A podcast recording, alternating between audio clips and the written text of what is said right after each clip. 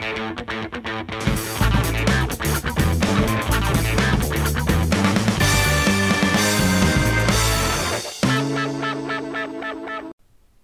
návršku je zostrih ekonomických rečí z 27. septembra 2022. A rovno teda, aby sme, aby sme nerozprávali nejaké monológy, tak my prejdeme na tie otázky, ktoré sme teraz cez sociálne médiá a maily a osobne pozbierali. A hneď tá prvá je asi taká, ktorou sa patrí začať. A to je otázka, že či bude dosť plynu a bude dosť elektriny. No toto je asi tá téma, kde, kde máme akože také najväčšie rozpory. Ja som skôr ten trošku optimista, Rado je skôr ten pesimista. Tak ja neviem, začneme uh, tým zlým alebo tým dobrým? Alebo tým škaredým? Tým zlým. Tým zlým, dobre, tak môžeš. Dobre, čo sa týka plynu, tak my síce vidíme krásne čísla o tom, ako sa plnia zásobníky, ale veľmi dobre uh, všetci vieme, že tie zásobníky nás nejako nemôžu e, zachrániť, pretože ani zďaleka nepokrývajú dostatočné percento európskej spotreby. E, máme tu e, kolegu, kamaráta, ktorý nám môže povedať jednu rýchlu odpoveď na otázku. Dokážu zásobníky posielať plyn do siete dostatočne rýchlo v špičke v januári pri minus 20? Nedokážu. Kýva hlavou. To je ďalší problém tých zásobníkov, že aj keby sme v zásobníkoch mali 100%, tak to neznamená, že máme rovnakú dostupnosť plynu e, v celej sieti. A ďalší problém, ktorý vnímam ja, je e, spoliehanie sa na e, americký plyn. Američania síce urobili obrovský krok pre bohatstvo ľudstva, pretože ten shale gas z nich spravil najväčšieho exportéra a Eh, oni vlastne zachraňujú Európu a celá stratégia Európy je vlastne postavená na tom, že nás Američania zachránia, pretože my si nechceme vlastný plyn ťažiť, lebo ten nechávame pre budúce generácie. A spoliehame sa na dobrú zimu, to znamená teplú zimu. Ako náhle tá zima bude chladnejšia, tak my sa v tých zásobníkoch môžeme celkom rýchlo pozrieť na tzv. podušku, čo už si nechceme vyčerpávať uh, v tých zásobníkoch. A e, ten tretí bod, ktorý e, by som chcel povedať, je, že e, to nadšenie z rýchleho otvárania terminálov nie je úplne dostačujúce, jednoducho preto, že my sme závislí aj na prepravnej kapacite LNG, to znamená tých tankerov, ktorí prídu. A možno viete, že existuje exportný terminál v Spojených štátoch amerických, ktorý sa volá Freeport, v ktorom bola e, obrovská nehoda a požiar, kvôli ktorému tento najväčší exportný prístav americký je mimo provoz až do marca. A to, toto riziko čeli všetkým terminálom, ktoré sú aj v Európe. A s týmto treba počítať, že nám sa môže stať takýto výpadok. A toto je ináč tvoja doména, že keby si bol Rus, tak by si atakoval túto kľúčovú infraštruktúru. Tak aj také niečo sa môže v Európe stať. A Eh, ja sa dostávam eh, k tomu, že eh, pokiaľ nebudeme mať dostatočné úspory z plynu, ktoré nám teraz sa snaží zabezpečiť tá vysoká cena, síce neumyselne, ale my to tak robíme, tak skončíme na tom, že budeme pristupovať k regulačným stupňom a ministerstvo hospodárstva bude rozhodovať, ktorá firma môže vyrábať a ktorá nemôže. No, začneme odzadu. Samozrejme, hrozba sabotáže je asi niečo, s čím sa už nedá oponovať. Hej? Tam akože odpoveď už nemám. A videli sme vlastne včera, alebo dnes ráno to bolo, pribudli ďalšie dve diery na Nord Streame jednotke tentokrát. Behom pár dní vznikli tri veľké diery na dvoch rôznych rúrach uh, vo veľmi malej vzdialenosti od seba, takže je dosť pravdepodobné, že sa jednalo o sabotáž. Ale teda na zatiaľ no, kvázi ruských rúrach ale dostať sa napríklad k tým norským nie je také ťažké. Takže áno, toto môže byť problém, ale ak teda vynecháme, vynecháme tento geopolitický efekt alebo bezpečnostný efekt, tak je tam pre mňa akože niekoľko takých pozitívnych vecí. E, prvá vec, tie samotné toky, tu vidíte z 19. septembra, ak na to vidíte, aj tuto v tej tabulke je to rozpísané. Samozrejme, Európa nemá len ruský plyn a nemá len LNG zo Spojených štátov, má samozrejme aj norský plyn, alžírsky plyn, azerbajdžanský plyn, má nejaké vlastné zdroje, síce relatívne malé, ale stále v ráde okolo 10, 15, 20 spotreby. A, a LNG nie len zo Spojených štátov, je to aj Katar, Mozambík a niekoľko ďalších, ďalších štátov. Takže aj v prípade, že by prišlo už kompletnému zastaveniu dodávok z Ruska, ktoré momentálne sú niekde na úrovni 20 tých dlhodobých, býva to okolo 4 terawatt hodiny denne, teraz sme niekde na úrovni 0,8-0,9, tak stále je tu niekoľko ďalších zdrojov a tá prepojenosť v rámci Európy sa v posledných mesiacoch výrazne zlepšila. Je tam nové prepojenie medzi Polskom na Balt, medzi Polskom, Norskom a Dánskom, medzi Polskom a Slovenskom, nové prepojenie nedávno otvorené medzi Gréckom a Bulharskom. Takže tých prepojení pribudlo pomerne veľa. Pribudli nové, nové prístavy alebo regazifikačné jednotky pre LNG, či už nedávno, ktoré priplávalo do Holandska, v decembri sa by sa mali otvoriť minimálne jedno v Nemecku, ďalšie sú už takisto blízko otvorenia. Čiže my sa nemusíme baviť o situácii, keď uh, sa akékoľvek prítoky zastavia v rámci prítokov na Slovensko a budeme musieť čerpať len zo zásobníkov. Akože toto je mimoriadne extrémna, extrémna situácia. Že aj v tom januári stále budú nejaké prítoky do Európy a budú teda aj prítoky na Slovensko z rôznych zdrojov. Čiže to je taký, taký prvý faktor, ktorý je, ja to netvrdím, že optimistický, pretože stále samozrejme bavíme sa o nejakom deficite, ale nemusí to byť také tragické. Druhý faktor je zníženie dopytu, zníženie spotreby. Teraz sme bohužiaľ máme aký studený štart jesene, že tie priemerné teploty minulý týždeň boli 3 až 4 stupne nižšie, ako je dlhodobý priemer v rámci Európy. Čiže máme skutočne ako chladný začiatok jesene. Napriek tomu uh, vidíme na česk- napríklad na českých dátach, teda, ktoré som ja videl, uh, že ten medziročný náraz je síce o 1%, ale ak by sme to očistili od, o počasie, tak pokles dopytu je o, zhruba o štvrtinu, zhruba o 25%. Teda priemysel plus uh, výroba tepla, či v domácnosti alebo zase pre priemysel. A to nám ukazuje, že do veľkej, veľkú rolu bude hrať počasie. Keď bude zima teplejšia o 1, 2, 3, 4 stupne, tak e, to môže výrazným spôsobom ovplyvniť dopyt. A dopyt už samozrejme je ovplyvnený aj tým, že sa obmedzuje ekonomická činnosť, ale že napríklad aj domácnosti minimálne zatiaľ na nejaké základe e, nejakých anekdotických vedomostí obmedzujú, e, obmedzujú svoju, svoju spotrebu. Čiže toto takisto mi dáva trošku taký, taký, taký pozitívny nádych a ešte než prenechám slovo, ešte jeden graf ukážem.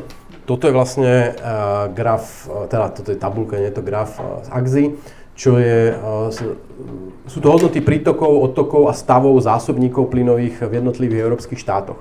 A vidíte tam, že pred dvoma dňami, už teda v týchto relatívne chladnejších dňoch, stále boli pozitívne prítoky do zásobníkov okolo, koľko tam je, nedovidím, 3,2 terawatt.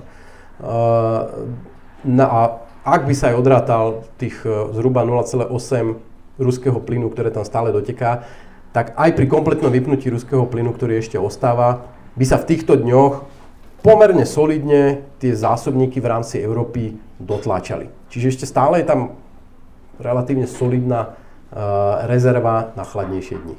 No, ja by som doplnil ešte to, že my sa vlastne bavíme o tom, ako to ustať a prežiť a uh, z môjho pohľadu, a tu sa tiež sporíme, uh, ten návrh, že budeme regulovať cenu ruského plynu, je úplne absurdný, pretože my sme teraz v situácii, keď my potrebujeme každú jednu molekulu ruského plynu, pretože ju veľmi ťažko nahradzujeme, alebo nevieme ju nahradiť.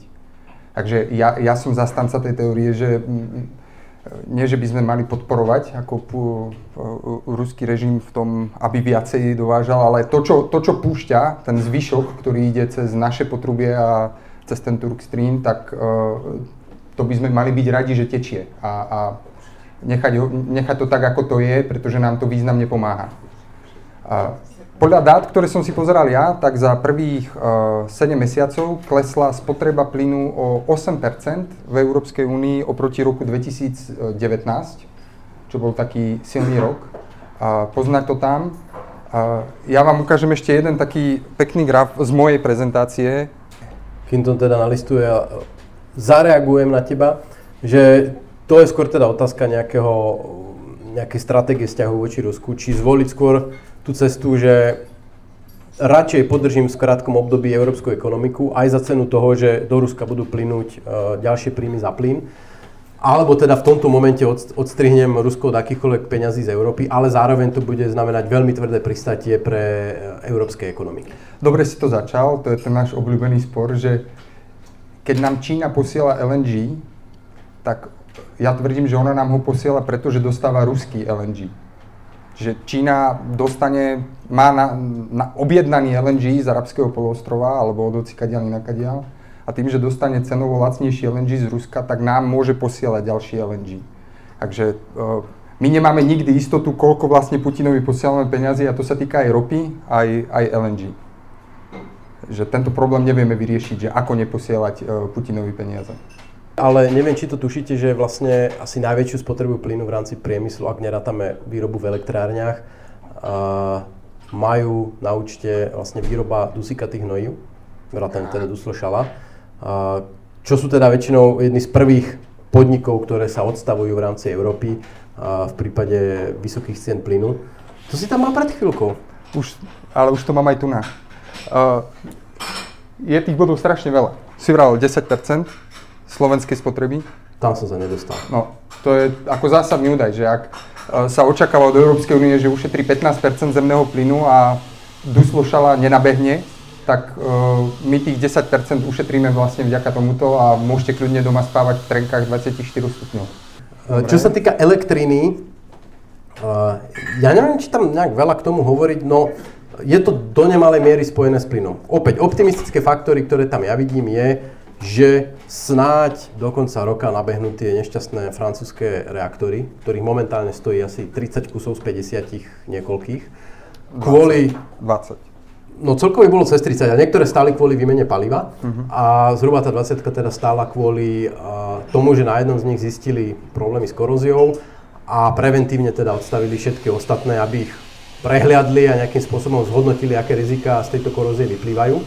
Takže zhruba francúzske, francúzske jadro momentálne ide na nejakých 40% svojho potenciálneho výkonu, čo je teda extrémne nízke, pretože utilizácia jadra je typicky plus 90 na Slovensku sa takmer dokáže blížiť, e, blížiť 100%. Čiže to obrovský výpadok, ktorý bolo cítiť v celej Európe. Bolo extrémne sucho počas leta. Bolo 500-ročné sucho v Európe, ktoré znamenalo, že klesla výroba v, vo vodných elektrárniach pomerne významne, že bolo problém chladiť niektoré jadrové, e, jadrové elektrárne, ktoré odstavené neboli. A takisto už ku koncu bol problém dopravať uhlie do niektorých, do niektorých teplných elektrární po Ríne. Čo všetko prispelo k tomu, že vlastne tieto zdroje buď stáli, alebo boli nejakým spôsobom mali obmedzenú výrobu a musela to nahrádzať vlastne výroba, výroba z plynu. Plus tým, že bolo vysoké, veľké teplo, tak e, samozrejme e, bol aj väčší dopyt po elektrine kvôli, kvôli chladeniu. Toto nám vlastne už mizne v najbližších mesiacoch, niektoré, niektoré tieto efekty zmizli, niektoré budú miznúť. Čo teda mi dáva trošku nádej, že tá potreba spalovania plynu v elektrárne a to, aby sme získavali tú bazickú elektrínu a nie tú špičkovú, bude v najbližších mesiacoch o niečo nižšia. No, nepovedali sme si to, že uh, problém s nedostatkom uh, vodnej elektriny je aj v Norsku, ktoré je významný vývozca energie, uh, pretože majú asi 1600 vodných elektrární, ktorými zásobujú Veľkú Britániu aj kontinent.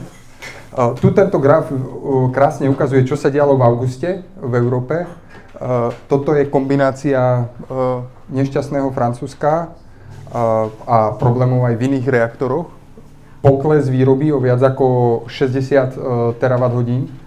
A toto je ten pokles vodných elektrární, čo je veľký problém pre mnohé krajiny a hlavne pre tie firmy, ktoré predali dopredu elektrínu z vodných elektrární, ale nedokázali ju vyrobiť.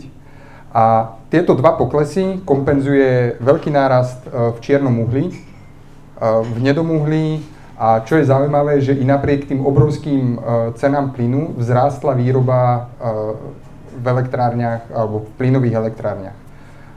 Ale zároveň vidíte, že slnečníky a veterníky sa výrazne snažili tento august a pomáhali kompenzovať veľkú časť toho výpadku.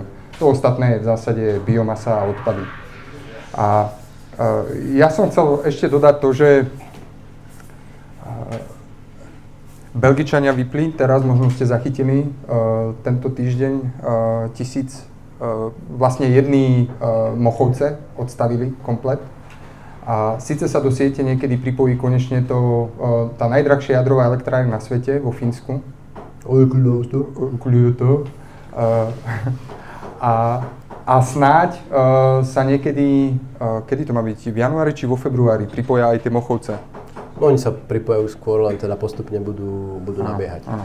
Uh, momentálne sa vlastne v Európe čaká na to, že či uh, Nemci dokážu spustiť dostatočne veľa starých uholných elektrární. Uh, a keď sa pozriete na aktuálne stavy v elektrine, tak uh, i napriek tomu nárastu spotreby plynu, tak Nemci sa všemožne snažia spaľovať to uhlie. A dneska využívajú 20 GW inštalovaného výkonu. To je jedný mochovce naše je 1 gigawatt. Ako 20 krát jadrová elektrárna. No, počkaj, jedný mochov... Dva reaktory mochovecké sú 1 gigawatt. No, no, no. Ako dva reaktory. To je 20 násobok. To je uh, celkom veľká flotila. No ale ako to, mnohé tieto faktory už ako postupne pomíňajú. A kde vidíš ten pesimizmus v tomto? No, uh, to je vec, e, ktorá nesúvisí priamo s inštalovanými kapacitami práve v tejto chvíli, pretože my ich nevieme nejako rýchlo nabehnúť. E, je to skôr problém tej e, rovnováhy, že ak vám tento problém nedostatku elektriny v lete dokáže vyriešiť slnko a vietor, hej, všimnite si, aký majú obrovský podiel, to je nejakých 60 terawatt hodín, tak ako tento problém budete riešiť v zime, keď nastane to nemecké tma a nefúka, oni majú na to nejaký termín Dunkel, už si nepamätám presne, hej, Proste každý rok v zime vychádzajú tak dva týždne, keď je zatiahnuté a nefúka. A vtedy sa dostanete do obrovských problémov, lebo sa nemôžete spolahnúť na vietor a, a, a slnko. A my nemáme baterky. Je, naše jediné baterky sú vlastne prečerpávacie elektrárne, ale tých máme strašne málo v Európe, aby sme sa na ne mohli spoliehať. Takže ja vidím problém v tom, že v zime sa môžeme dostať do nestability, pokiaľ Francúzi nerozbehajú svoje jadro, pretože doteraz boli v Európe tri krajiny, ktoré zabezpečovali elektrickú sieť. To bolo Nemecko, Francúzsko, Česká republika. Pre vašu ilustráciu, Taliani dovážajú elektrínu, ktorá je ekvivalent 1,5 násobku slovenskej spotreby. Francúzi im to tam posielali. Oni sú obrovsky závislí a to ešte polovičku svojej elektriny vyrábajú z plynu, takže to majú ako celkom drahé. No a jednoducho pokiaľ Francúzi budú potrebovať dovoz elektriny, tak my musíme prísť na to, že kde, kde ju zoberieme tú elektrínu. A doteraz sme sa spoliehali na Norsko, ktoré má ale menej uh, vody uh, vo svojich elektrárniach. Počkaj, ale dni plynu prší a tá voda pribúda. No jasné, ale sneh sa roztápa až na jar. Hej. Ja sa bavím o januári. Hej. A január je štandardne najslabší zrážkový mesiac. Aj december. Hej. Vtedy je relatívne málo zrážok. Takže e, toho, čo sa bojím ja, je stabilita siete a nedostatok elektriny v januári. Každopádne teraz tá elektrina ako funguje a nevidím, vidím len upside, akože do zimy a nevidím downside, čo ešte by sa mohlo stať, aby, aby sa to výrazne zhoršilo. No, dobre, teraz to do veľkej miery zabezpečujú ten plyn. Čiže v tomto momente je to spojené s plynom, takže kto si myslí, že nenaštartujú francúzske atomky a zároveň je pesimista v plyne, tak áno, má dôvod byť pesimista aj v elektrine.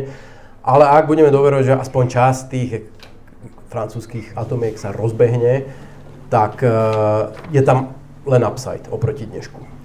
Dobre, ideme ďalej.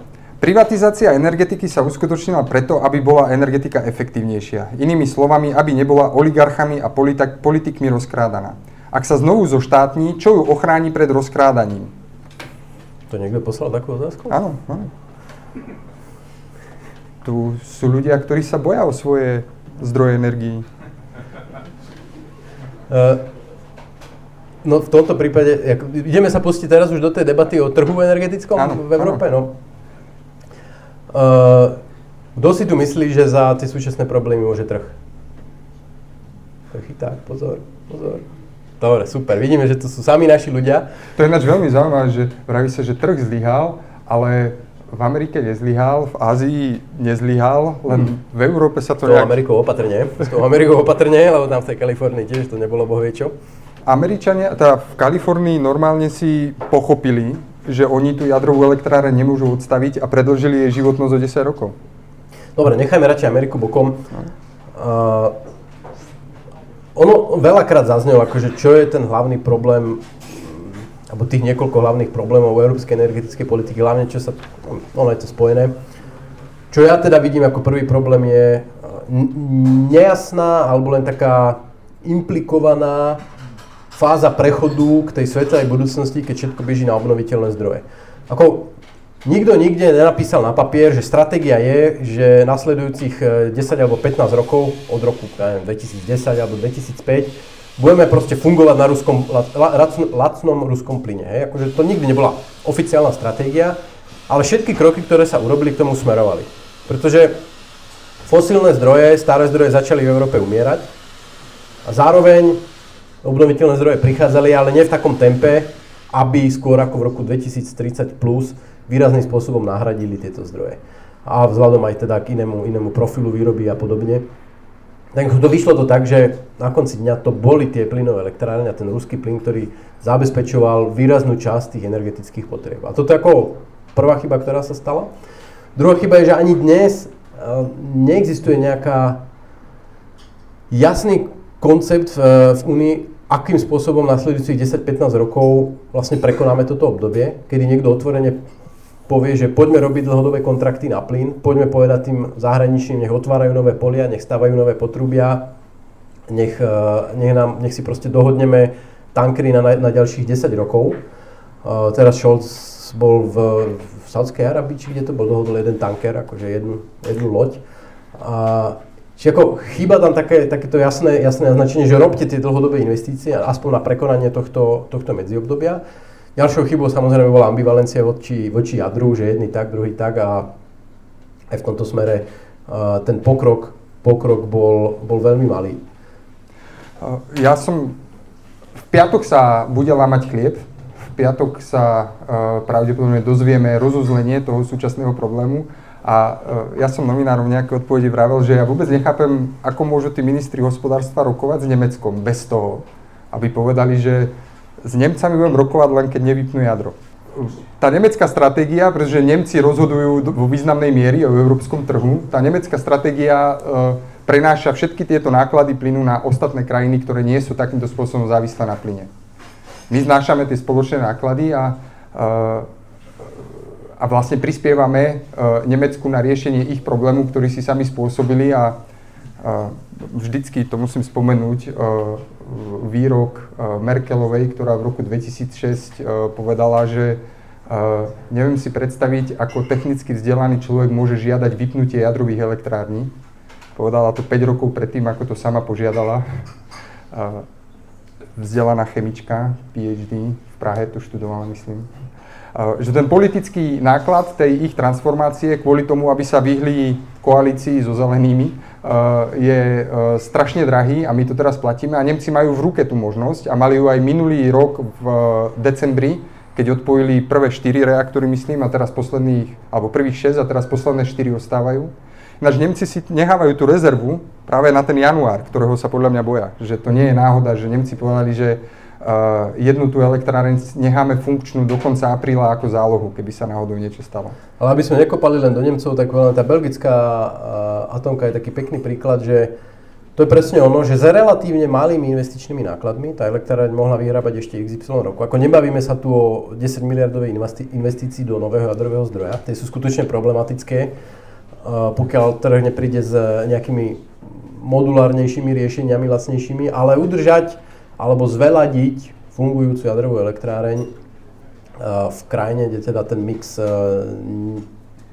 tam by sa to zišlo, eh, tak si nevyžadovalo veľa peniazy. Ale to je presne to, že jednoducho takéto zdroje nemali dlhodobú budúcnosť v rámci tej energetickej politiky, ktorá sa v Európe alebo v častiach Európy, tak nakoniec na Slovensku sa tie zdroje stávajú, ale v častiach, kľúčových častiach Európy dlhodobo presadzovala, čo samozrejme Captain Hindsight teraz vyzerá byť ako, ako jasná chyba, ale ako povedzme si, že veľká časť Európy bola viac menej spokojná s tým, že má ten lacný ruský plyn, ani na Slovensku sme sa nejak veľmi nestiažovali. Jediní Poliaci teda uh, vedeli niečo, čo my sme nechceli vedieť a systematicky sa teda pripravovali na tú odluku od, e, od ruských energetických zdrojov, ale ako drevie väčšine Európy to bolo šumafú. No, uh, my sme tu ešte nepo, nepoužili to zaklinadlo energetického trhu, ten merit order, uh, ten systém stanovovania ceny, uh, že cenu elektriny určuje ten najdrahší zdroj, ktorým sa stali plynové elektrárne. A o tom jadre nehovoríme náhodou.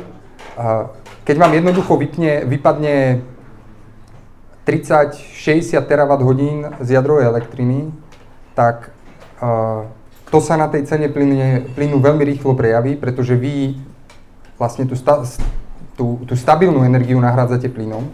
A naopak, keby sme my tie nemecké jadrové elektrárne tam mohli mať, tak by sa to okamžite prejavilo v cene plynu ako takého, aj v cene elektriny. A oboje by veľmi rýchlo klesli, pretože odstránite tú špičku, tú vlastne tú, tú, alebo spotrebu plynu zrazu znižíte o 20% a ten pokles ceny nebude o 20%, ale bude radikálne vyšší. My sme sa ináč s Vlachom stavili, že e, či bude do konca e, tohto roku cena elektriny nižšia ako 500 eur za megawatt hodinu. Pamätáš si? Nepamätám, ale to už som vyhral, nie? No ešte nie sme na konci roka. Hej. A e, no, ja, ja tvrdím, že to neklesne hlboko pod 500, Vlacho je presvedčený, že klesne pod 300, 200 a povedz prečo. No 200 neviem. Uh, tá moja, moja hypotéza v tomto, to sa vraciame vlastne k tomu úvodu a k, tej, k tomu optimistickému náhľadu je, uh, že veľká časť predajcov aj kupujúcich vyčkáva, pretože za prvé nevedia sa dostať na trh, potrebujú obrovské, uh, obrovskú likviditu na to, aby vedeli zložiť uh, kolaterály k svojim nákupom a predajom. A, ale v istom momente ako tej elektrárne príde ten dátum, kedy už nemajú predanú, predanú tú elektrínu, oni budú vyrábať a niekomu ako reálne predať musia, nemôžu strieľať blesky do vzduchu. A zároveň pre veľkú časť podnikateľov, asi dovolím tvrdiť, ceny 400-500 eur jednoducho nemajú biznis model, v ktorom by to dávalo zmysel. Či nastane situácia, keď uh, nebude reálne, aby ktokoľvek za takéto ceny kupoval, a ako tá bu, bublina, tá bublina bude musieť splasnúť. Pretože jednoducho ten trh je príliš úzky na to, aby sme to mohli považovať za nejakú cenu, ktorá... No nechcel si povedať bublina. Ale áno, je to Súčasná bublina. vysoká je cena. bublina. Je nie, nie, nie je to bublina, pretože tam málo tých transakcií. Ako väčšina, väčšina elektriny, väčšina plynu sa predáva proste na stole, nie na burze. A tie ceny vôbec nevidíš. A, ako podľa mňa, ak niekto má dnes kontrakt na rok 2023 a je schopný ho predať za 500 eur, tak ja si myslím, že v januári už ho nepredá za 500 eur. Predal by si? Nepredal. Nepredal. Teraz zavriem firmu? Áno. Neotvoríš na druhý deň. Neotvoríš vôbec. Akože, uh, vezmi si ten príklad, príklad Slovalka, akože to je podľa mňa krásny príklad, že teda je to medializované, ja to neviem, či je to úplne pravda, či to novinári správne pochopili a tak, ale tá ich nakúpená elektrina v istom momente mala hodnotu asi 160 miliónov eur. Čo je ako už dosť veľká suma na to, aby som uvažoval nad tým, že jednoducho tú fabriku zmrazím na niekoľko rokov. Keď sa pozrieme na to, aké oni majú zisky, aké majú, aké majú EBITDA a podobne, tak ako 160 miliónov je taká suma, že z hľadiska podnikateľa by mi dávalo zmysel uvažovať nad tým, že sa na to vykašľam. A možno teda niekto miluje svoju fabriku a, a jednoducho bude to robiť, e, pokiaľ bude dýchať, ale tu bude kopec podnikateľov, Nie, nebude, ktorý... nebude kopec. Toto je ale... presne príklad firmy, ktorá má koncentrovaných investorov alebo vlastníkov, veľký podiel má a je to veľký investor, ktorý, pretože na rozbehnutie toho Slovalka potrebuje, že ja neviem, niekoľko desiatok miliónov eur aby si rozbehol tie PC, tak oni si vedia zohnať tie prostriedky.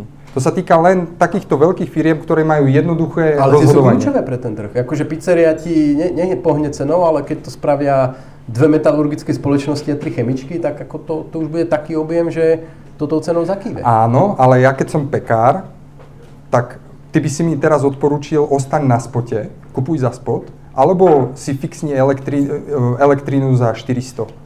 Čo by si mi odporúčal? No a prvé, neviem si predstaviť v pekára, ktorý by prežil zo 400 a za druhé áno. Áno, povedal by som, ak je spod 500 a ty máš fix 400, tak určite spod. Uh, teraz narážate na ten uh, rozhovor uh, s pánom Stričkom zo slovenských elektrární a uh, štandardne sa elektrína predáva, to je vlastne dispozícia výkonu, keď elektráreň vraví nasledujúci mesiac, a tak on, ona sa predáva na štvrť hodinu, elektrína predáva sa na hodinu, predáva sa na deň, na mesiac, na rok. Elektráreň môže predať, akože povie, že nasledujúci rok ti budem dodávať uh, ja neviem, 2 terawatt hodiny, v priebehu roka ti dodám 2 terawatt hodiny elektriny. Tá elektrina pochopiteľne ešte nie je vyrobená, akurát my vieme, že nukleárne elektrárne idú na 92%, takže ak tá elektráreň predá 92% svojho výkonu, tak má pomerne vysokú istotu, že to bude byť schopná dodávať. Takisto má nejakú štatistiku z vodných elektrární alebo z tepelných elektrární, takže ona to dopredu predá, ako keby predáva svoju výrobnú kapacitu. To je, to je normálne.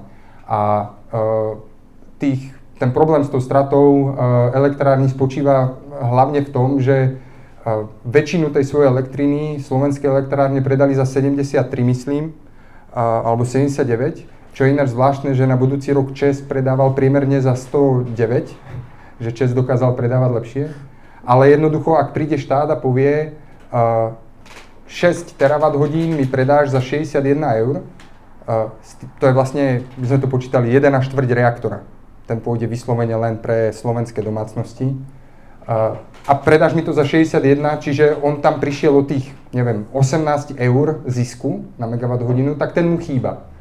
No a vy sa vlastne pýtate, štát svojim memorandom pripravil elektrárne o zisk, ktorý oni potrebujú za prvé na to, aby splácali úvery, e, za druhé na to, aby financovali pokračovanie štvrtého bloku a za tretie, aby mali dostatok vlastných zdrojov na financovanie záruk, ktoré oni musia platiť pri predaji na burzách. On to vlastne hovoril, že oni už na burze ani nepredávajú, lebo nie sú schopní si zaplatiť za tie burzy.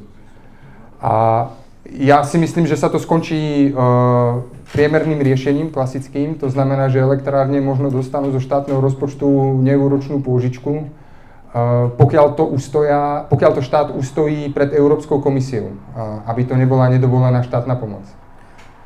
No zase, všetci máme, pokiaľ nie sme insideri, čo my dvaja nie sme, všetci máme jediný zdroj a to je ten rozhovor, ktorý bol pred pár dňami. Ja som teda nepochopil úplne takto, ja som to pochopil tak, že oni eh, prepredali tú elektrínu, akože to bolo obchodné rozhodnutie predať viac elektriny ako, ako vyrobili, že to nebolo výsledok úplne tohto memoranda a na tom, na tom utržili nejakú E, nejakú stratu, ale áno, samozrejme tie potenciálne príjmy z toho e, nového reaktoru im budú, budú zásadným spôsobom chýbať a z, z, tam bolo dôležité ten faktor, že to zaujímavé, za prvé, tú elektrínu, či už predali, k nej zložili kolaterál. Ak by ju, to, to, sa, to sa nedá zrušiť, tento obchod, hej? To sa nedá znárodniť, s tým sa nedá nič spraviť, pretože oni predali elektrínu a k nej zároveň zložili, uh, zložili kolaterál. Ak by ju nedodali svojim zákazníkom, ktorí sú nie, niekto kdokoľvek v Európe, tak ako by prišli o obrovské množstvo peňazí. A zároveň sú tam financujúce banky, ktoré e, tam dali akože veľmi slušnú sumu peňazí, dávajú na dostavbu, dostavbu reaktorov, sa bavím akože o miliardových sumách. Oni veľmi pozorne pozerajú na to, aké tie elektrárne majú cash flow. Je? Budú veľmi nervózne, ak by hrozil nejaký výpadok, pretože toto už nejako byť v Petržálke, to je niečo, čo môže ohroziť, nie že banku, to môže ohroziť celé bankovú konzorcium. Eh, tak samozrejme veľmi prísne budú sledovať, akým spôsobom sa vyvíjajú eh, financie eh, slovenských elektrární a budú sa snažiť prípadne zasiahnuť tak, aby ochránili zase svoju, svoju investíciu alebo svoj úver v tomto podniku. Ja som fanúšikom fiskálnej transparentnosti. To znamená, že všetky štátne zásahy by mali byť ocenené a mali by byť vidieť. A my teraz vlastne v tomto kroku, alebo v týchto informáciách zo slovenskej elektrárny vidíme náklady toho memoranda, o ktorých sa predtým nehovorilo. Predtým sme iba počuli, že nás to nebude nič stáť, verejné financie to nebude nič stáť, ale tie náklady niekto niesť bude. A budú to elektrárne a ak by to bola akoby férová dohoda, že tých 400 miliónov je skutočne ušlý zisk, tak potom si myslím, že by to bolo férové, keby sa to dostalo do verejných financií, pretože obec zadarmo neexistuje. No to, to si dobre premostil, lebo poďme, poďme na tému, ktorá je nemenej dôležitá, ako či prežijeme, a to je téma, že ako pomôcť. Hej? Akože pomoc energiami je uh, top, top uh, politická téma posledných dní, týždňov, mesiacov. a na, toto nás, na, na tomto ako sme sa veľmi, veľmi dlho dumali a bolelo nás takéto rozmýšľanie, uh, lebo v princípe tam neexistuje dobré riešenie. To, že my vidíme vysoké ceny na trhu, nie akože nejaká chyba uh, trhu, je to jednoducho reflexia toho, čo sa tu udialo v posledných mesiacoch, posledných rokoch, posledných dekádach, ako fungovala európska politika, ako sú prepojené jednotlivé trhy a podobne. A čokoľvek spravíme, alebo teda čokoľvek vlády, a, vlády spravia, alebo Európska únia, tak to bude mať nejaké dôsledky. Takže možno poďme sa trošku, trošku pobaviť o, o, najskôr o slovenskej realite, hej, lebo do tej európskej sa mi nechce úplne, úplne brúsiť, že uh, ani nie tak o tom, čo u, asi urobí, urobí ministerstvo alebo vláda, ja neviem, či to vlastne už dotiahne. Ja, ako, nie. ja potom spomeniem aj tú európsku realitu, lebo pre nás je kľúčová. No, ale poďme ešte najprv do Slovensku. Že, uh, otázka je, že čo by sme spravili my? Áno. No, my na Slovensku máme regulované ceny pre domácnosti. My sme ich chceli vždycky zrušiť. Chceli sme dosiahnuť stav, ktorý sa podaril v Českej republike, kde tie ceny sú... Oni sú trochu regulované, ale iným spôsobom a je tam o mnoho väčšia variabilita v tých cenách. U nás sú pomerne prísnejšie regulované. Takže keď sme boli v situácii, e, že IM prišiel s nápadom zdaníme jadrovú elektrinu, tak potom e, z toho vzýšlo ako kompromisné riešenie toto memorandum, ktoré nám prišlo menej zle. A my ako ekonomovia, ktorí tvrdia, cena, vážený, cena rozhoduje o vašich úsporách. My sme chceli, aby tá cena domácnostiam adekvátne vzrástla, a aj keď e, to sme ešte nevedeli, že v auguste tá cena elektriny sa dostane na úroveň 1000 eur za megawatt hodinu. To bolo teda na chvíličku, ale áno. Uh, takže uh, ja som bol ochotný pristúpiť na to, že nejaký strop, ktorý bude ale znamenať minimálne 100% navýšenie ceny, uh, tak to by som odkýval so zavretými očami. Ty? Krásne sa nám tu hrá na ministrov a premiérov. Uh, takto, ja, ja, by, ja by som to posunul, že začneme od vrchu. Hej? Uh, bavíme sa primárne o plyne. Pravdepodobne v európskom priestore bude chýbať 10, 15, možno 20 objemu plynu, plynu, ktorý je tu štandardne. Toto fyzicky nedokážeme ovplyvniť. Viac tankerov nepríde, nové potrubie sa tu zázračne nezjaví. Možno ako jediná možnosť, že z Rusy, Rusy zrazu pustia plyn po súčasnej nehode Nord Streamu, ja si myslím, že na najbližšie mesiace je to ešte menšia šanca aj vzhľadom neustále stúpajúcej intenzite bojov na východe. Takže bavíme sa o tom, že jednoducho bude tu diera fyzická v množstve komodity na trhu. A teraz je otázka, akým spôsobom sa táto diera rozdelí medzi podnikateľov, respektíve priemyselných spotrebiteľov a medzi domácnosti. Ak by sa to všetko nechalo na trh, rozhodne cena, ne, domácnosti niektoré, všetky by znižili spotrebu, niektoré by sa dostali do skutočne ako závažných sociálnych situácií. V podstate by, musel, by mali vypnúť tú elektrínu, hej, to si povedzme na rovinu. Ale čas, čas by dopadla na podnikateľov, ktorí by znížili výrobu, zastavili výrobu, skrachovali, skončili. Bolo by to nejakým spôsobom rozdelené. A teraz tie vládne opatrenia, či už slovenské alebo iné, sa snažia do tohto zasiahnuť. A oni to síce nehovoria nahlas, že rozdeliť tie náklady inak, oni chcú pomôcť všetkým, ale to sa nedá, pretože tá diera tam je. A nejakým spôsobom zmeniť to rozdelenie tých dopadov na domácnosti, a na, na firmy. No a pokiaľ my chceme zásadným spôsobom odtieniť domácnosti od tých dopadov, aby platili o 10, 20, 30, 40 viac, čo nezodpoveda tej cene na trhu, tak to znamená, že o to väčší dopad bude na priemysel.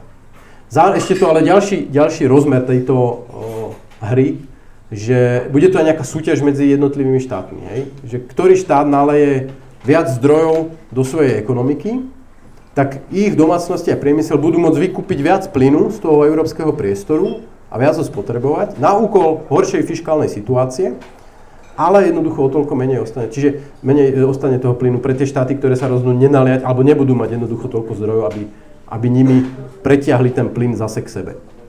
Takže o tomto sa, v týchto dvoch rozmeroch sa rozhoduje akákoľvek politika. A do toho samozrejme ešte vstupujú nejaké regulačné pravidlá, nejaké pravidlá hospodárskej súťaže a podobne. A vlastne pre touto dilemou stojí aj, aj slovenská vláda. Počúvaj. A, aby si mohol zasiahnuť. No, ako by som si to ja ideálne predstavil, je, že vláda nakúpi čas elektriny, čas plynu z, z, z, z rozpočtu. V princípe ten model, že máme nakúpené nejaké zásoby v Čechách v tom zásobníku nejakých 4 či 5 terawatt hodín, ktoré sa použijú na tú subsidizáciu domácností som ešte nepočul akceptovateľ- sub, subsidizácia. Dobre som myslel, že? E, Je akože ten istým spôsobom pre mňa predstaviteľný. A jednoducho tu tieto nakúpené zdroje, ktoré nakúpil v minulosti alebo ich má teraz, poskytne domácnostiam na to, aby každému, ja neviem, 1, 1 MWh hodinu, aby dokázali svietiť a aby im bežala chladnička, ale všetko ostatné by bolo za trhové ceny. Samozrejme je tu potom otázka, čo s priemyslom, pretože buď to teda dostanú domácnosti, alebo to dostanú, uh, dostane priemysel, alebo sa to nejakým spôsobom, spôsobom rozdelí. A tu akože veľmi nemám odpoveď. No nemáme odpoveď. Eh, My totiž to vieme, že na trhu eh, je nemalé množstvo firiem, ktoré sa správalo zodpovedne a eh, energie si zabezpečilo dopredu v dostatočnom objeme a za dobré ceny. A oni môžu skončiť so ziskom. My ten zisk budeme používať na to, aby sme dotovali firmy, ktoré sa nesprávali zodpovedne a urobíme tento transfer a, od zodpovedných a, k menej zodpovedným. Schválne nehovorím nezodpovedný, ale k menej zodpovedným. A, ale podľa mňa a, my už túto voľbu nemáme.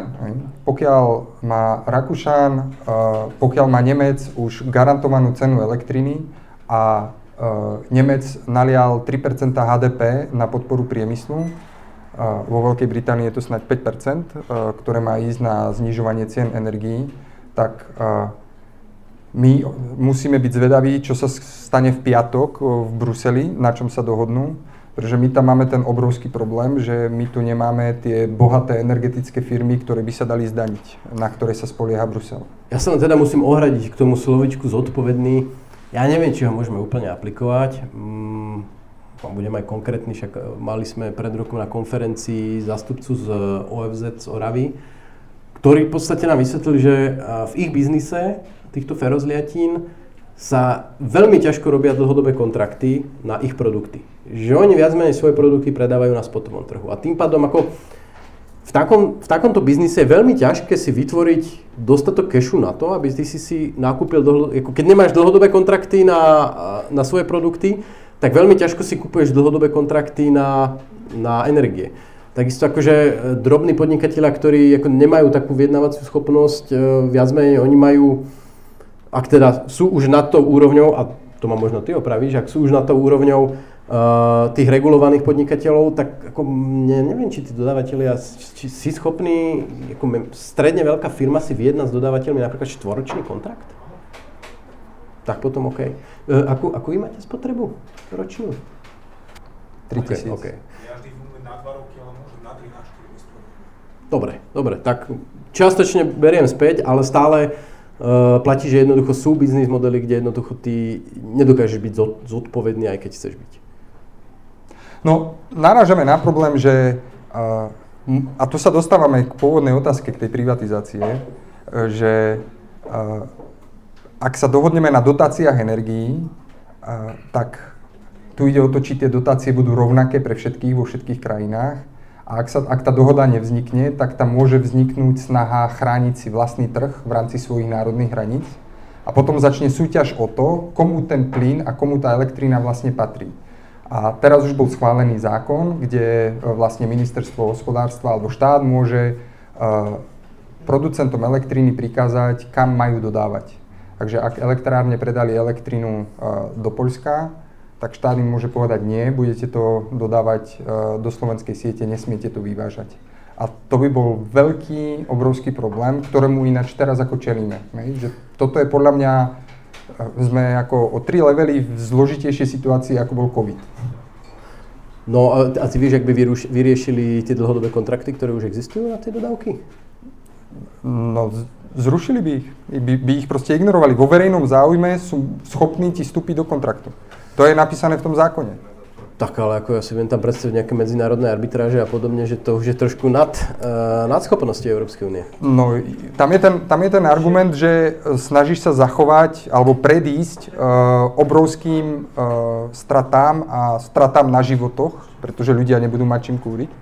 Takže tam sa obhajuje tým verejným záujmom. No a mňa jedno, či sa to bude otázne, že či je to ako legálne uskutočniteľné, ale do toho úplne, do toho asi úplne, úplne nerozumieme. My si to tak stále rapoceme, ale e, radi no, počúvaj, od nás videli nejaké počúvaj, otázky, či počúvaj. ešte, ešte, si, ešte si rozbehnutý. Už keď sme pri tých cenách, tak my sme dneska predsa len jednu tabuľku vytvorili, jednu uh, kolega Vlachinský a jednu som vytvoril ja. Uh, toto je moja skutočná spotreba energií uh, v našom byte a Cieľom je ukázať, aké budú ceny elektriny a plynu v Českej republike a aké budú v Slovensku, na Slovensku. A v tomto stĺpci uh, súčasná cena za energie 53 eur za uh, plyn, 225 eur za uh, elektrinu. Tá cena sa zdvihne v Česku a to bude tá zastropovaná cena, ktorú ohlásila česká vláda na 174 až 400 ja, mne, mne stupne účet za elektrinu pravdepodobne, lebo tak ako mnohí iní tiež netuším, kedy mi končí fixácia. Ale stup, ak by to bolo od 1. januára, tak by mi stúpol účet za elektrinu 1300 eur, nejakých 115 eur mesačne. Ja mám zateplenú bytovku a plastové okná, takže priestor na úspory je pomerne malý a máme tam už teraz dramatických 21 stupňov. A ako to vychádza na Slovensku? Eh, ja sa ale ešte spýtam, eh, tam je aj nejak, nejaký fixný, fixná podpora tých 2500 eur, čo kolovalo po, e, korún, čo kolovalo po internete? Či to som zle pochopil? To je pre uh, domácnosti, ktoré splnia nejaké kritériá. No lebo ja, na, ja narážam na to, že ty si videl, uh, videl to, čo som zdieľal, že uh, máme známych, ktorí majú garáž, v ktorej spotrebujú elektrínu asi za 800 korún ročne a on napísal, že super, my teraz dostaneme vlastne dotáciu, podporu, 2500 korún. Takže... Ale to je jednorázovo za rok a to je 100 eur, hej? Že, pri, no, ale, že nenarastie účet do 1100 ale eur. ľudia, ktorí reálne mali spotrebu 30 e, eur, dostanú 100 eurovú dotáciu. Hej? To je akože na ilustráciu toho, čo, čo te, táto, táto pomoc, teraz sa bavíme o českej, ako dokáže, e, dokáže robiť. Niektorí ľudia na tom akože reálne zarobia, že to sú vrtulníkové peniaze. Uh, ale teda dobre, tá spodná, spodná tabulka je, je slovenská. Toto je zase moja spotreba. Vidíte to plýtvanie, hej, že skoro dvojnásobná spotreba tepla. Rodinnom dome ale, pozor na to. Vlacho je známy tým, že má 24 stupňov. Nie, nie, nie, 19. 19 a niekedy aj 18 a pol. K tomu sa ešte dostaneme, k e, môjmu skvelému zatepleniu, ale uh, použil som teda uh, to, čo som zachytil v médiách, lebo ja, ja teda mám v hlave úplný chaos, ako bude vyzerať nakoniec tá regulácia na Slovensku, že plyn má zráz zhruba o 60% a že elektrická energia o 40%, nepovedal som tak, tak, nepovedal som to naopak. Tie nárasty vidíte, že je to v rádoch 200-300 eur pri takomto type, type domácnosti, ktorá je... Urso, Urso malo nejakú, že priemernú, priemerná spotreba na rodinný dom je cez 20 MW plynu, čo asi platí pre typicky nezateplený dom, pretože ja som predtým než som zateplil minulý, alebo minulý rok, tak som mal spotrebu asi 22 MWh alebo 23 MWh. Čiže, a to som ešte potom nadstavil. Čiže to zateplenie, ako, a to už som mal vymenené okna. Uh, čiže zmena ako tej, tej, tých energetických hodnot budovy dokáže urobiť fakt veľa, ale v princípe rodinný dom je niekde od uh, 10 po 25 pri šialených 8 izbakoch na Orave uh, bez zateplenia s deravými oknami povedzme 30 MWh hodín, eh, hodín plynu a pri tej elektrickej energii pod tie dva už sa veľmi ťažko dostávame, som prísny doma, ale umývačka a pračka fungovať musia, takže je to okolo tých 2 MWh. No bez priznaj sa, priznaj sa, že nemáš len pračku. Mám aj sušičku, no ale ona vlastne v zime tak trochu kúri. ale v princípe 2-4 MWh. Takto, ja, ja som chcel poukázať na to, že tá cena za silovú elektrínu v Českej republike 240 eur. V Európskej únii sa baví o tom, že, sa bavia o tom, že uh, príjmy za predaj elektriny nad 180 by mohli štáty zadržať a použité peniaze na dotovanie nízkopríjmových domácností a priemyslu. V Česku taká situácia nastane, v Slovensku nenastane. Na Slovensku nenastane. My nebudeme mať tie zdroje z vlastných zdrojov, z vlastných firiem. Pán Hirman vlastne v piatok pôjde do Bruselu prosiť, aby vznikol Európsky fond, ktorý pozbiera tie peniaze zo všetkých krajín na tých 180 eur a potom sa to spoločne podelí. Kto z vás si myslí, že sa mu to podarí vyjednať? No tak moc mu nedôverujete teda. To ani ministerstvo hospodárstva si nemyslí, že sa mu to podarí, hej? No. No ale vidíte, že uh, miera úspor v Českej republike bude zhruba štvornásobná oproti miere úspor na Slovensku. Že ten uh, medziročný náraz na Slovensku je 286, v Česku 1369. Hm? Obrovský rozdiel v tom, ako zastropujete ceny. Na Slovensku to bude zastropované skutočne nízko a výrazne pod tou súčasnou trhovou úrovňou, ktorá Sice klesla z tej špičky v auguste, ale odvtedy klesa strašne pomaličky a málo a viac menej tam niekde zamrzla e, na tej úrovni nejakých 480 eur za elektrínu a 180 eur za plyn. No ale zaujímavá otázka ešte, že vlastne čo bude ďalší rok, lebo všetci si bavíme o tejto zime, hej, lebo tak náhľad do budúcnosti je pomerne krátky, ale uh, ono to budúci rok môže byť ešte vtipnejšie ako tento, lebo uh, Prvú polovicu roka ten ruský plyn celku tiekol. Mali sme síce, začínali sme rok s pomerne uh, dosť vyprázdnenými zásobníkmi, keďže na jeseň minulého roka úplne dobre netiekol, ale v princípe polovicu roka tiekol. Uh, mali sme nejaké problémy v lete, povedzme a tak, ale aj keď túto zimu prežijeme, tak je dosť možné, že tie zásobníky budú opäť dosť vyprázdnené. Zároveň, ak nebude tiesť ruský plyn, tak my už nejakým, my ako Európa nejakým zásadným krokom na ďalší rok nevieme úplne získať e, dodatočné zdroje plynu, akože pribudnú, nejak, pribudnú nejaké nové LNG terminály, ale v princípe e, to je asi, to je asi celé.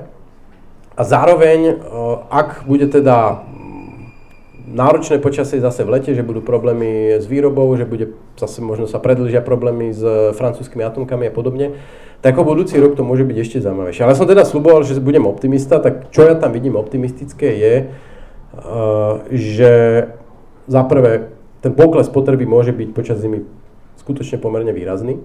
Za druhé, že tie existujúce toky ruského plynu budú pokračovať, pretože budú zúfali, aby získali aspoň nejaké, uh, nejaké financie z Európy a udržali si tam aspoň tú posledného žolíka, uh, ktorého majú, že francúzske atomky nabehnú, a ešte teoreticky si tu také možnosti. Existuje, ako technicky je možné behom toho roka vystavať prepojenie medzi, alebo zosilniť prepojenie plynové medzi Pyrenejmi a Francúzskom. Byrokraticky to asi možné nie, ale kde je vola, tam je cesta, ako hovoril bývalý pre, ex, ex, ex premiér. preto ako si myslím, že je tu šanca, ak bude pokojné leto, Uh, nebudú nejaké výpadky zase uh, vodných elektrární a pod, pod, podobne, tak aby aj ten budúci rok, ako tak dopadol, ušetríme. Ja, áno, vlastne, že, šetríme, šetríme, vypínať treba, aj toto by sme mohli zasnúť. A pôjde to teda fajn. Ty si čo myslíš? Uh, ja som, uh, by som rád ešte vykreslil niektoré dôsledky rozhodnutí, ktoré uh, teraz vlastne Európska únia robí. My sme sa rozhodli, že skúpime polovičku celosvetového trhu s LNG Predtým sme potrebovali možno menej ako štvrtinu a teraz skupujeme polovicu. A neexistuje taká flexibilita v ťažbe zemného plynu, aby o toľko vzrástlo, koľko Európa kupuje. Reálne sa deje to, že rozvojové krajiny predávajú zemný plyn do Európy, pretože na tom zarobia. A čím si myslíte, že oni nahrádzajú ten zemný plyn? Uhlím, v zásade uhlím. A, a vlastne my paralelne vedieme uh, tú našu zelenú dohodu, uh, Green Deal Agreement, kde sa snažíme znižovať emisie a uh, znižujeme alebo zvyšujeme uhlíkovú stopu rozvojových krajín tým, že, si, že sme si vybudovali našu závislosť na plyne. A tým, tá, tá flexibilita, ktorú poskytuje plyn, ona je pomerne vysoká a je to jednoduché.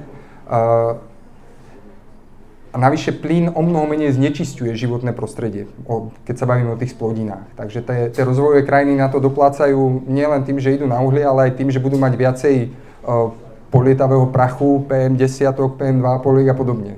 Takže my tie náklady prenašame do zahraničia. Tým, že sme si vypli fabriky, ktoré vyrábajú umelé hnojivá, tak my sa spoliehame na to, že si tie umelé hnojivá dovezieme zo zahraničia.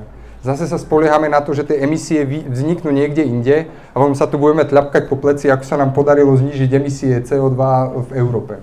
Hej, pričom my ich len vyvezieme. A v rámci toho Green Dealu by som uviedol ešte taký uh, zaujímavý datapoint, že uh, väčšinu obnoviteľných zdrojov Typnite si, aký je zdroj uh, väčšiny obnoviteľných zdrojov v Európe. O, nemyslím tým hydro, hej, ale na mm, všetky tie ostatné. No je to biomasa. Je to ani vietor, je to ani solár, je to biomasa. A uh, na tú biomasu sa používajú v ohromnej miere peletky, uh, ktoré sa vyrábajú, ktoré by sa mali vyrábať z odpadového dreva, uh, pretože sú vysošené a majú perfektnú výhrevnosť ale Európa skoro 15% tých peletiek dováža najmä zo Spojených štátov amerických. Zase tam dochádza k tomu, že sa tam ťažia lesy, aby sa vyrábali peletky, lebo sa to oplatí, dováža sa to do Európy, lebo e, každý členský štát, vrátane Holandska, neviem koho, musí splniť svoje limity obnoviteľných zdrojov, tak je ochotný zaplatiť strašne moc za to, že môže spáliť peletky. A do toho súčasného problému sme sa nedostali kvôli Putinovi, Putin to len akceleroval. My sme sa do neho dostali kvôli tomu, že, uh, ako tu už Martin spomínal, uh, nemali sme dobre zadefinovanú tú transformáciu, ako sa dostaneme ku krásnej zelenej energetike. A uh, výsledok je, že ani tie obnoviteľné zdroje ešte nevieme používať tak, ako by sme mali. A ono to má dokonca negatívny vplyv na elektrickú sieť, že Európa je úplný unikát na svete, pretože tá istá elektrická sieť slúži, e, neviem, myslím, že to je 500 miliónov ľudí dohromady. Čo nikde na svete nie je. Spojené štáty americké sú rozdelené do asi, neviem, 8 alebo 10 sietí. A my máme ešte aj synchronizovanú sieť. A v minulom roku bolo dvojnásobné množstvo výpadkov ako v predchádzajúcom roku.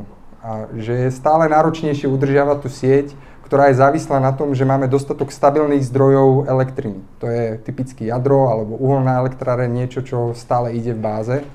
A tým, že my ešte nemáme baterky, do ktorých by sme ukladali slnečníky a veterníky, energiu, tak my potrebujeme tú stabilnú elektrinu, ale vypíname si zároveň jadro. A e, akoby, nechcem tvrdiť, že zajtra nastane blackout, nič také, ale to riziko, tá pravdepodobnosť, že ten blackout zrastie, je teraz o mnoho vyššie, ako bola povedzme pred 3 alebo 4 rokmi. Pretože sme vypli veľa stacionárnych zdrojov stabilných a spoliehame sa na to obrovské množstvo vetra a svetla, ktoré je zo svojej podstaty nestabilné. A, tak toto je ten môj pesimistický pohľad na to, na, na to že Nikde v Európskej únii v rámci všetkých tých programov Repower a podobne nezaznelo, že však by sme mohli obnoviť ťažbu zemného plynu v Európskej únii. Teraz konečne uh, Liz Trasová povedala, že tak to skúsime v Anglicku. Je neviem, či ste zachytili. Tam sa zastavila ťažba zemného plynu, lebo vyhlásili, že uh, ona sa otriasa pôda pri tej ťažbe a Eh, že tie otrasy sú príliš veľké a je to v rozpore s ochranou z BOZP, tak len nastavili ten limit tak nízko, že to proste nebolo nikdy nikde možné splniť a uh, také otrasy vznikajú aj v Slovnafte, ktorý bez problémov beží a oni tvrdili, že sa nesmie uh, ťažiť ten frakovací plyn. Že myslím, že uh, Angličania majú zásoby plynu na 10 rokov svojej spotreby a teraz to idú zase ťažiť.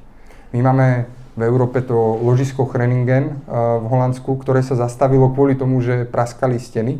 A myslím, domov. že ten domov, eh, ktoré sú niekde v blízkosti toho ložiska, ale oni sú štedro kompenzovaní, všetci tí ľudia, ktorí tam sú. A ak by tie kompenzácie boli dvakrát vyššie, tak stále z toho Chreningenu vieme vytlačiť, eh, myslím, že viac ako, sa, ako je dvojnásobok slovenskej spotreby také nejaké obrovské čísla sú tam. Ale o tomto sa vôbec nehovorí. Ne? Že ten, ten problém si nechceme vyriešiť my v Európe, chceme ho vyriešiť dovozom. A to sa zase dostávame k tomu, že uh, obrovskú závislosť na ruskom plyne prenášame na obrovskú závislosť na rôznych iných zdrojoch uh, fosílnych palív v celom svete. No aby si to nepokazil tým pesimizmom, ja to uzavriem, ale čo možno nie všetci viete, že a, ktorá krajina po Rusku v Európe má najväčšie odhadované zásoby plynu? Ukrajina. Z, do, z dokázaných zásob je to druhé najväčšie množstvo po Norsku. Zároveň má výborné prepojenie s Európou, má obrovské, ložisk, uh, obrovské relatívne veľké uh, uskladňovacie kapacity. Takže z hľadiska tej dúfajme, že nie tak vzdialenej budúcnosti. Práve toto môže byť veľmi zaujímavý partner pre Európu, čo sa týka zdrojov plynu.